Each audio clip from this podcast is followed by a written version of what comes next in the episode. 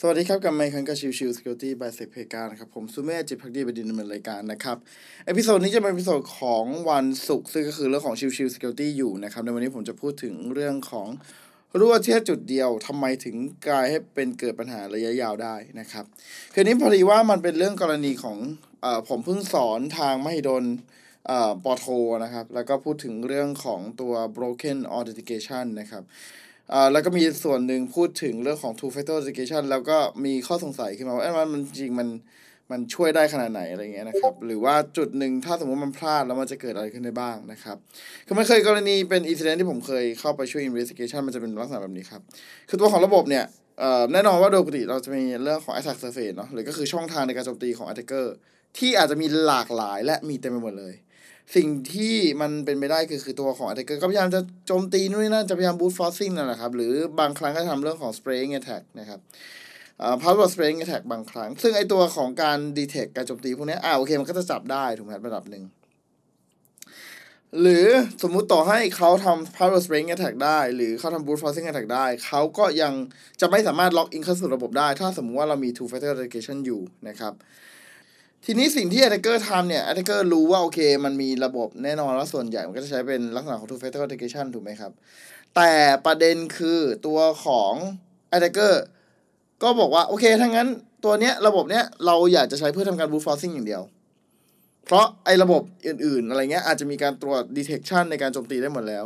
ซึ่งไอ้ฝั่งของการที่เป็นที่เป็นที่เป็น defense เนี่ยอาจจะเป็นฝั่งของ defensive team เนี่ยเขาก็รู้อยู่แล้วว่าโอเคถ้ามีการโจมตีแบบนี้เข้ามานะ ก็ทำการบล็อก IP ไปซะก็จบจบๆไป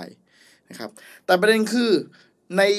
ขณะที่มีทำการ brute force ไปแล้วเนี่ย เราจะรู้ได้อย่างไร หรือก็ไม่ใช่ไม่ใช่เอ่อ brute forcing attack อย่างเดียวอาจจะเป็น password spraying attack เองก็ตามนะครับ เราจะรู้ได้อยังไงว่า เขาได้ได้ username password ที่ถูกต้องไปแล้ว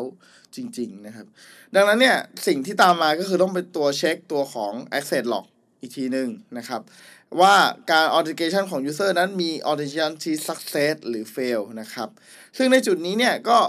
จะทำให้เราสามารถ identify ได้ว่าเฮ้ยตัวของ user เอ่อตัวของ credential ของ user เนี่ยของฝั่งเราเองเนี่ยมันมีหลุดออกไปหรือเปล่า มันมีอะไรที่เป็น user ไหนที่มันใช้ password ที่เดาได้ง่ายหรือเปล่า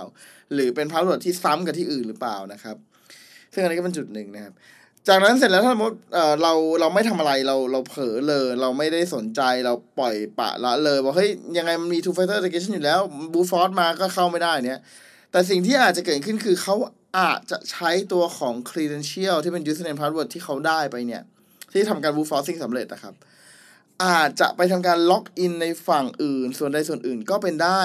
ซึ่งไอ้ฝั่งฝั่งอื่นหรือส่วนอื่นที่เป็นได้เนี่ย ก็คืออย่างยกตัวอย่างเช่น cloud service เอง หรือแม้กระทั่งตัวของ infrastructure ของตัวลูกค้าเองก็แล้วแต่นะครับที่มันยังมีการให้ authentication แต่กลับไม่ใช้ตัวของ two factor authentication ย้ำอีกครั้งนะครับ สเต็ปแรกคือเขาจะทำการเอ่อ attacker เนี่ยโจมตีไปที่ ระบบหนึ่งที่มีเรื่องของระบบ two factor authentication เพราะว่า โอเคเขารู้อยู่แล้วว่ามันมันมีการบล็อกแต่ว่า โอเค มัน manually block ไม่ใช่เป็นแบบ auto blocking นะครับดังนั้นเนี่ยตัว attacker ก็จะเดา password ได้เรื่อยๆจนกระทั่งเราเข้าไปเจอตัวของ password ที่อาจจะเป็น weak password นะครับ แล้วจากนั้นเสร็จเขาก็ไม่ทำการล็อกอินคือเขารู้อยู่แล้วว่าระบบที่ทำการ brute forcing เนี่ยมันมี two factor authentication ดังนั้นเขาไม่สนใจเขาปล่อยทิ้งไปเลย ตัวของ ผ่านอ่าส่วนแรกเนี่ย เป็นแค่ส่วนที่อยากจะทำการ brute forcing attack เฉยๆ แต่เวลาทำการล็อกอินไปล็อกอินระบบอื่นๆ ใด ๆ แทน ซึ่งไอการล็อกอินในระบบอื่นๆ ใด ๆ แทนที่ว่าเนี่ย ถ้าระบบนั้นไม่มี two factor authentication มันก็อาจจะทำให้ตัวระบบมองได้ว่าการล็อกอินนั้นเป็นการล็อกอินที่ปกติ ไม่ได้เป็นการล็อกอินจาก attacker แต่อย่างใดนะครับ พอเป็นแบบนั้นแล้วเนี่ย attacker ก็จะเนียนได้เลยครับ attacker จะสามารถ ปลอมตัวเองเป็นตัวของหนึ่งใน user ปกติได้เลยนะครับ และณปัจจุบันตอนนี้ถ้าเราย้อนกลับไปที่เรื่องของตัวรับซัสนะครับรับซัสเองเนี่ยมีขั้นตอนการดำเนินงานอย่างหนึ่งที่น่าสนใจตรงที่ว่าเขาไม่ได้ attack จากต่างประเทศนะครับ เวลาที่สมมติว่าแบ่งแหล่งเป้าหมายเขาอยู่ในประเทศต่างๆ เขาก็พยายามใช้ network ของประเทศต่างๆ นั้นในการโจมตีด้วยนั่นเอง ยกตัวอย่างเช่น สมมุติว่าเอ้ยเขาจะมาโจมตีที่ประเทศไทย สิ่งที่เขาทำก็คือ เขาก็พยายามจะไป VPN มาที่ภายในประเทศไทย แล้วค่อยทำการโจมตีอีกครั้งหนึ่งอย่างนี้เป็นต้น ดังนั้นสิ่งที่เกิดขึ้นคือตัวของฝั่ง defensive จะไม่รู้เลยครับว่า ตัวของการ authentication นั้น เป็นการ authentication ของตัว user จริง ๆ หรือเป็นตัวของ attacker เดาได้ยากมากเลยนะครับ ซึ่งยิ่ง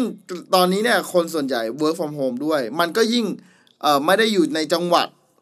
หรือสถานที่ที่ปกติเสมอไปที่ไม่ใช่บ้านที่ไม่ใช่อะไรพวกนี้ครับ ดังนั้นมันก็ยิ่งมีความเป็นไปได้สูงที่ตัวของ attacker จะปลอมให้มันกลายเป็นความแนบเนียนมากขึ้นในการที่เข้าสู่ระบบ แล้วไม่สามารถถูกจุดจบอะไรได้ เพราะว่าเขาใช้ credential ที่ถูกต้องจริง ๆ ซึ่งได้มาจากการ brute force อีกทีหนึ่งอะไรประมาณนั้นนะครับ ดังนั้นในจุดนี้เป็นจุดสำคัญที่จะต้องมีการถ้าสมมุติว่าเราเจอนะครับว่ามีการ brute forcing attack แล้วเขาทำการ brute forcing แล้ว success คืออตัว username password เดาได้ถูกแล้วเนี่ย สิ่งที่เราต้องทำต่อมาคือเราต้องรีบทำการ disable user แล้วทำการ reset password ของตัว user ให้เร็วที่สุดเท่าที่ไปได้ เมื่อตัวของ user ทำการ reset password แล้ว แล้วเราแน่ใจว่าเป็น complexity password แน่ๆเป็น password ที่ซับซ้อนแน่ๆเราค่อย enable user นั้นกลับมาแล้วนำมาใช้งานสู่ระบบเหมือนเดิมนะครับ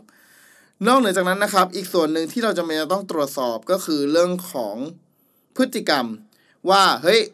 ถ้าสมมติว่า attacker มีการพยายามใช้ credential ของตัวเหยื่อจริง ๆ นะครับ แล้วเข้ามาสู่ระบบใช้ล็อกอินเข้าสู่ระบบจริง ๆ เนี่ย ต้องตาม tracking ต่อยว่าตัวของเอ่อเอ่อ attacker นั้นทำอะไรกับระบบบ้างหรือเปล่า มีอะไรที่แฝงเข้าไปในระบบหรือเปล่า มีอะไรที่เป็น backdoor หรืออะไรที่ค้างทำพยายามโจมตีไปที่ตัวของระบบหรือเปล่านั่นเองนะครับ ดังนั้นจะเห็นว่า แค่มีรูโหว่แค่จุดเดียว ที่ไม่ได้ใช้ two factor authentication อาจจะส่งผลกระทบอย่างมหาศาลเลย ก็เป็นได้เช่นเดียวกันนะครับ โอเควิดีโอนี้ก็ฝากไว้เท่านี้นะครับ ขอบคุณทุกๆท่านที่เข้ามาติดตามและพบกันใหม่สัปดาห์นนี้ลากันไปก่อนสวัสดีครับ